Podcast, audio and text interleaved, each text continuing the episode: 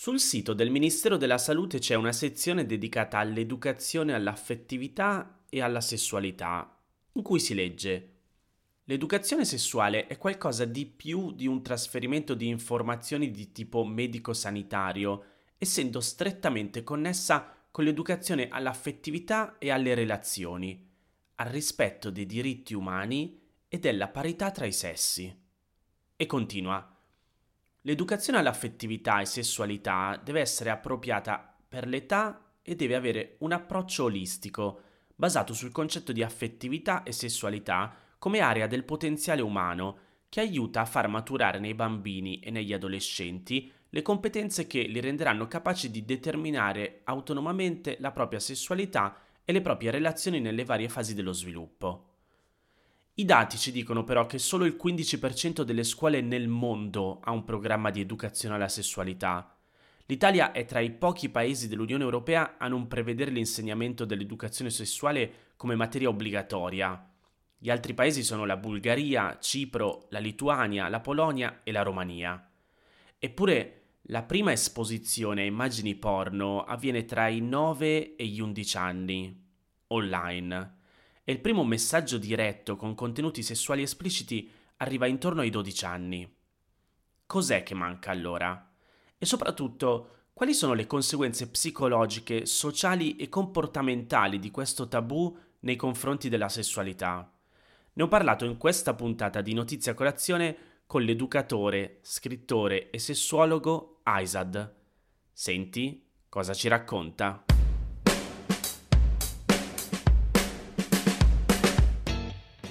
Ciao Aizad, benvenuto a Notizia Colazione. Ciao, ben, grazie dell'invito. Aizad io l'ho conosciuto durante il Festival del Podcasting l'anno scorso. Ci eravamo ripromessi di fare una puntata insieme, per mia colpa non l'abbiamo fatto, poi quest'anno ci siamo rincrociati e adesso ce l'abbiamo fatta. Mi ha colpito subito e il perché lo lascio dire direttamente a te perché spiega qual è il tuo lavoro e il podcast che hai fatto. Allora, partiamo dalla fine. Il podcast si chiama Esploratori del sesso insolito ed è una esplorazione veramente dell'interazione che c'è fra la sessualità o le sessualità e la società, come l'una influisce l'altra. Per rendere la cosa più divertente, parto sempre da appunto sessualità insolite, strane, divertenti, curiose, che però rivelano tantissimo di chi siamo tutti noi, anche se abbiamo una sessualità molto tradizionale. E il mio lavoro consiste appunto nella divulgazione di questi, di questi concetti, di queste interazioni, appunto, nella speranza che poi tutti ne traiamo qualche beneficio di benessere nelle nostre vite. E hai anche un sito su cui, nel caso che ci sta ascoltando, può andare per approfondire tutta la, la tua attività, aisad.com, giusto? Con la Y e la I, diciamolo.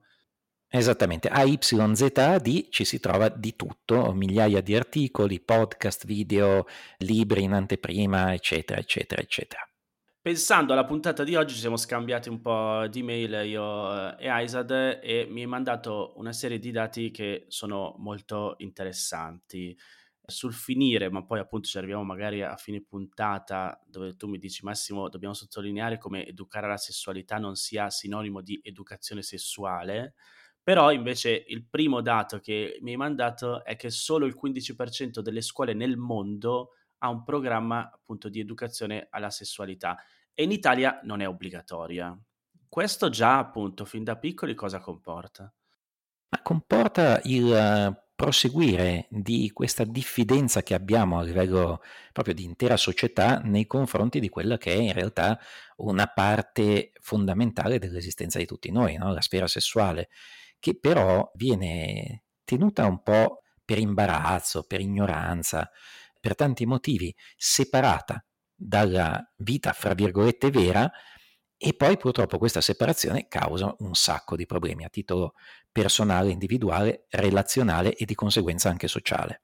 E uno dei primi problemi magari sia anche, sempre tu nei vari dati che, che mi hai mandato, appunto su qual è, siccome non se ne parla a scuola, non se ne parla in famiglia, in Italia soprattutto c'è un tabù da questo punto di vista, E a quel punto i bambini, perché poi sono ancora bambini, no? Come hanno il primo approccio invece alla, alla sessualità, ma anche proprio alle immagini porno che ormai sono a disposizione dei bambini in maniera molto facile. Assolutamente sì, adesso gli ultimi dati che sono stati raccolti, che fra l'altro non sono neanche recentissimi, quindi probabilmente le età adesso sono anche un po' più basse, parlano di un primo contatto con l'immaginario della pornografia attorno ai 10 anni, tramite smartphone di solito, e il primo contatto da parte di persone che propongono attività sessuali a una media di 12 anni, in particolare per le bambine. Quindi un'esposizione molto precoce che richiederebbe una preparazione che purtroppo, come dicevamo prima, manca. A livello sia di famiglie sia di istituzioni e che quindi poi fa precipitare tutta una serie di altri fenomeni assolutamente sgradevoli che hanno a che fare con stalking, molestie, eccetera. Tu pensa che facendo due conti si scopre che nelle scuole medie italiane statisticamente in media ci sono in ogni classe due bambine vittime di molestie o violenze sessuali. Quindi figurati la catastrofe generalizzata. Tra l'altro mi viene da farti scusa, una domanda di approfondimento, perché prima hai detto il primo, non ricordo bene se hai detto contatto, comunque richiesta di attività sessuale eh, intorno ai 12 anni.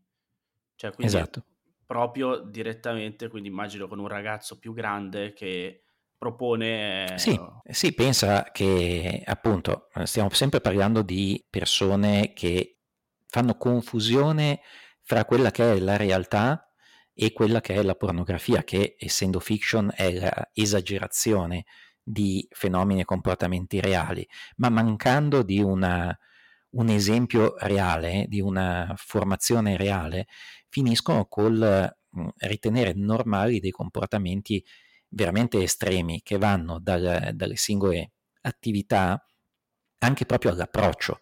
Per cui non si tratta solo della famosa dick pic, l'immagine dei genitali mandata a sorpresa a degli sconosciuti o a delle sconosciute di solito, ma anche proprio il, il senso di diritto di entrare nella vita di persone semplicemente perché sono di, di genere femminile e pretendere delle, del soddisfacimento sessuale in un certo senso, che va dal mandami una foto al ok vediamoci, eccetera. Siccome nell'immaginario pornografico la donna è a disposizione, purtroppo non solo i ragazzi ma anche gli adulti crescono un po' con questa idea.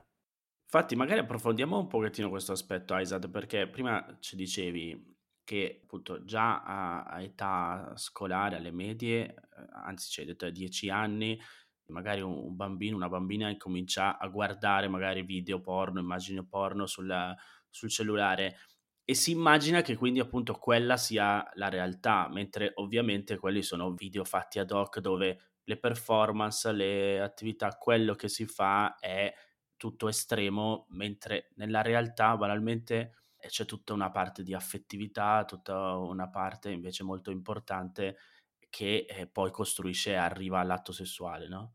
Certo, ma guarda, tu pensa che una parte della mia attività è anche di fare il coach specializzato proprio in sessualità alternative per aiutare le persone a ritrovare la serenità nel caso che questo tipo di, di impostazione sessuale crei qualche disagio. Una cosa che mi capita abbastanza spesso è di vedere delle ragazze molto giovani, di 18-19 anni, che si ritengono anormali perché per esempio a loro non piace farsi strangolare, che ovviamente è, più che normale non volersi fare strangolare, però è talmente parte dell'immaginario pervasivo del porno che questa come altre attività vengono ritenute eh, addirittura un dovere. C'è un caso mhmm, famoso nel, negli Stati Uniti, ancora già qualche anno fa, di una sociologa che si chiama Esther Perel, che ha fondato un, um, un intero movimento che si chiama Make Love Not Porn, fate l'amore e non il porno, perché lei stessa ha la passione per i ragazzi più giovani, è una signora abbastanza âgée, e era rimasta sconvolta dal fatto che per tutti i suoi amanti fosse normale interrompere il rapporto, estrarre il pene ed eiaculare addosso alla signora, perché questo è quello che succede nei porno.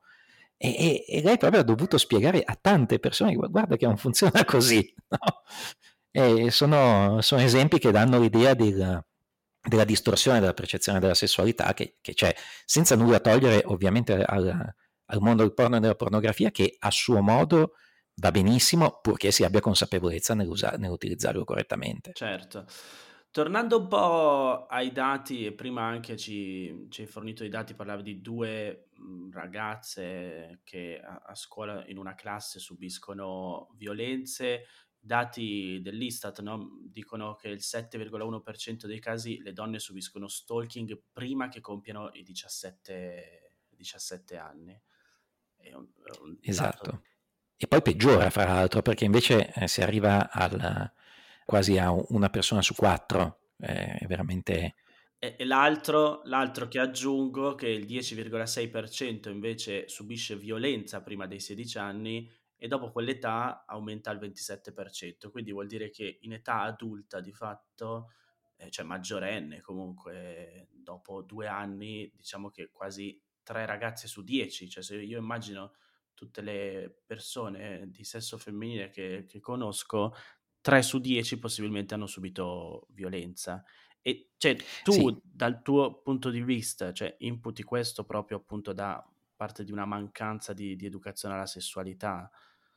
Assolutamente sì, anche perché eh, abbiamo proprio, di, così come abbiamo questi dati così eh, brutti sull'Italia, abbiamo dati di gran lunga migliori in paesi dove invece c'è un uh, programma di educazione alla sessualità e all'affettività e anche alla relazione.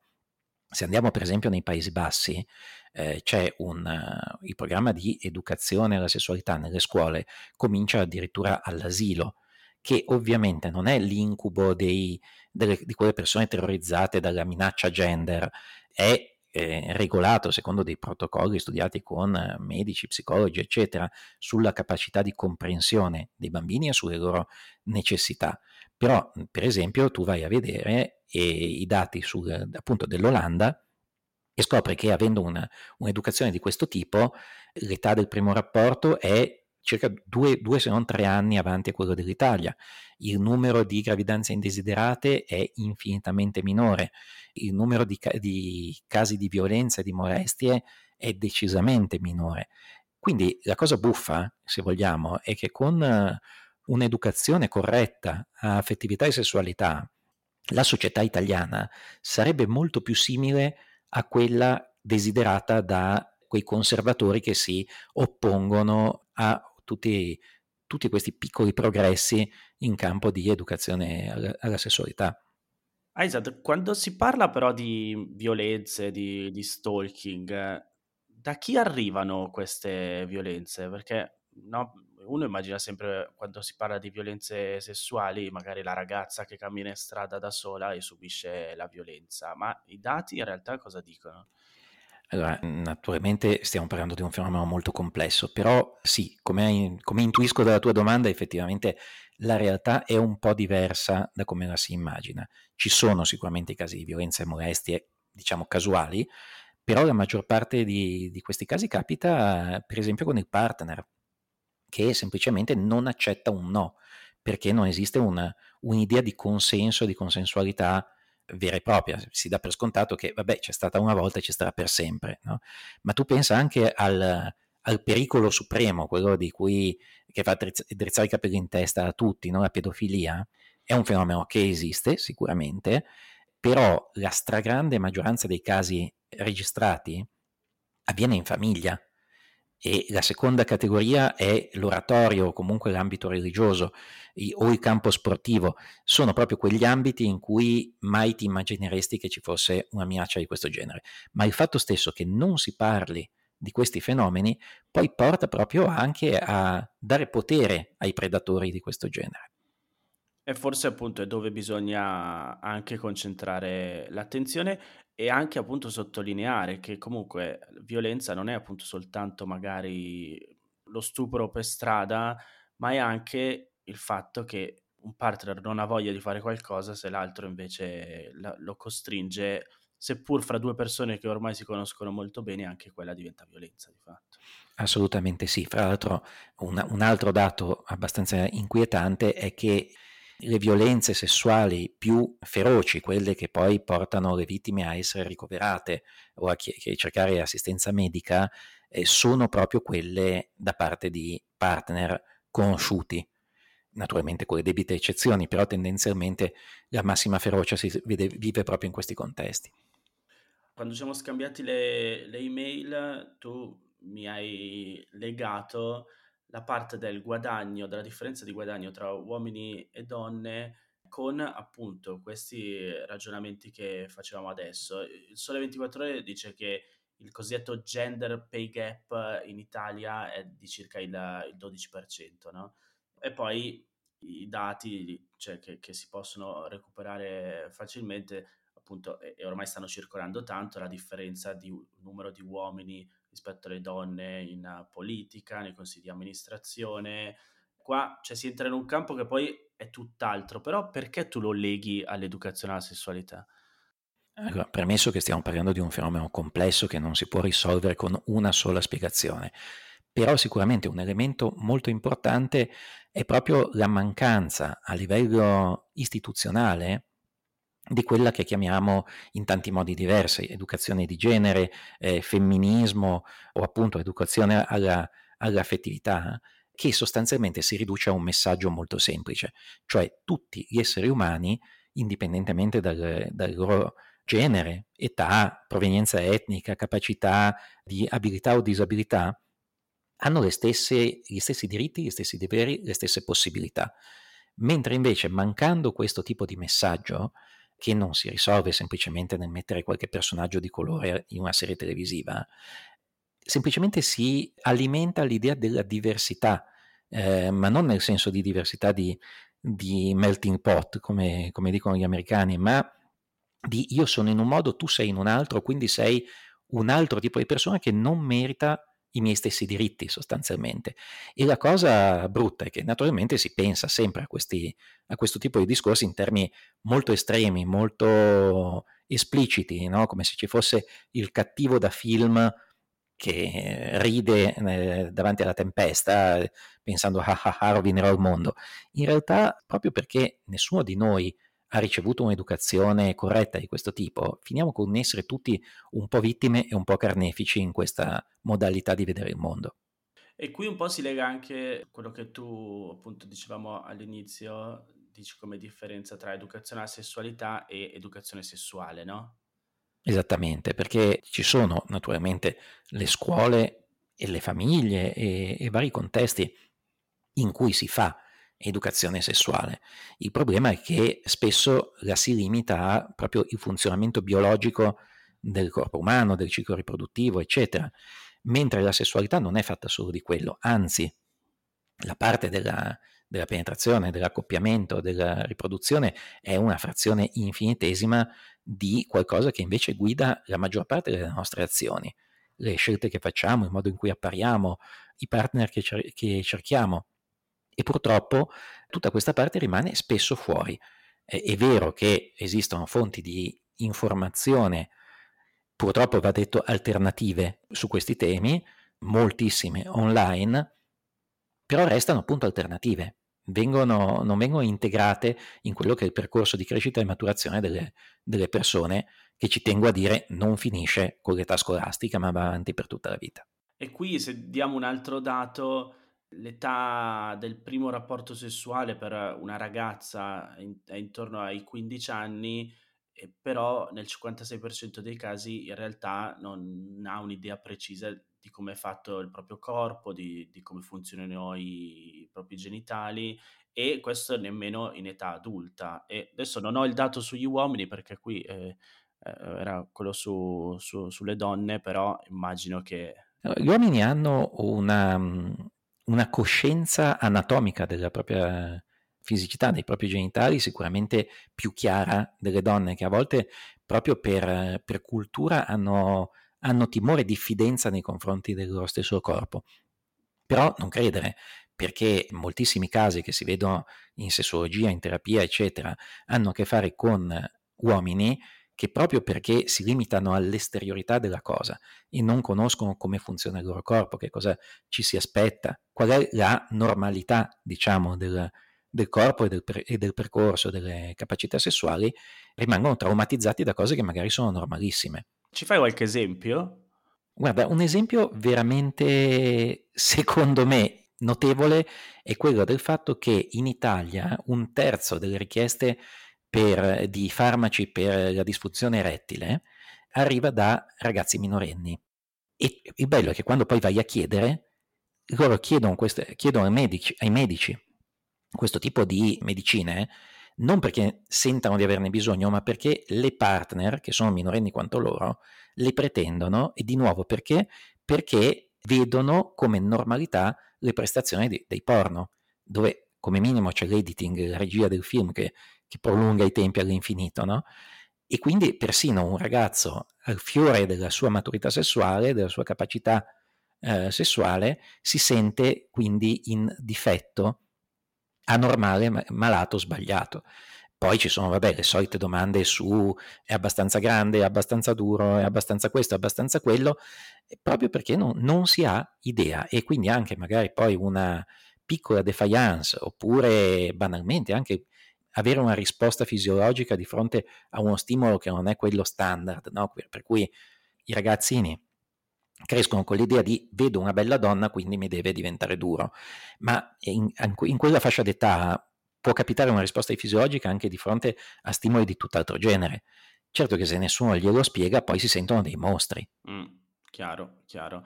Aizad, tu cosa fai per appunto la divulgazione tua, come funziona e se potessimo fare una proposta invece perché mi sento di dire a, a, come si dovrebbe fare, cioè cosa dovrebbe fare lo Stato italiano in generale per aumentare il livello culturale di educazione alla sessualità?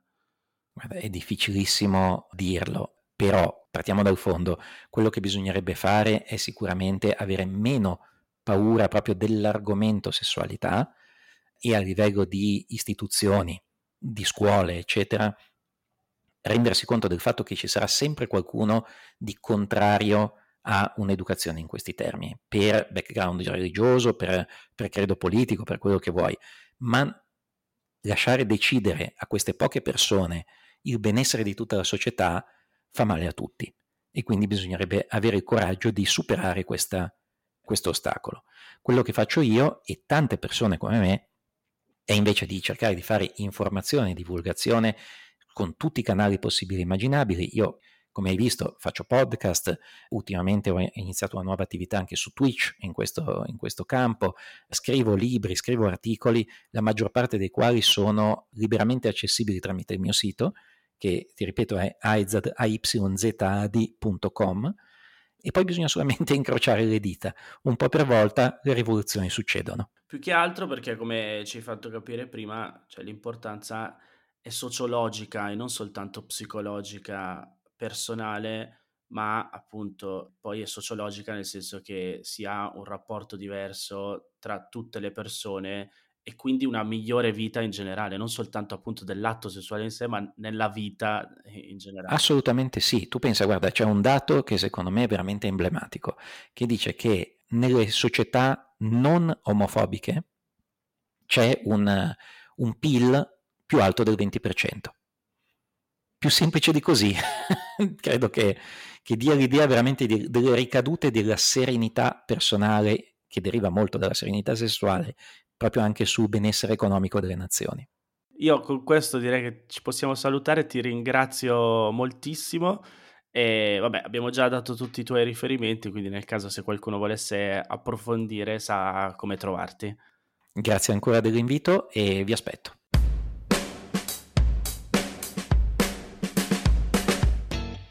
Quello che mi ha colpito di più nella chiacchierata con Aizad è il duplice aspetto personale e collettivo del beneficio che si trae nel parlare in maniera più chiara, esplicita, semplice e tranquilla di sessualità.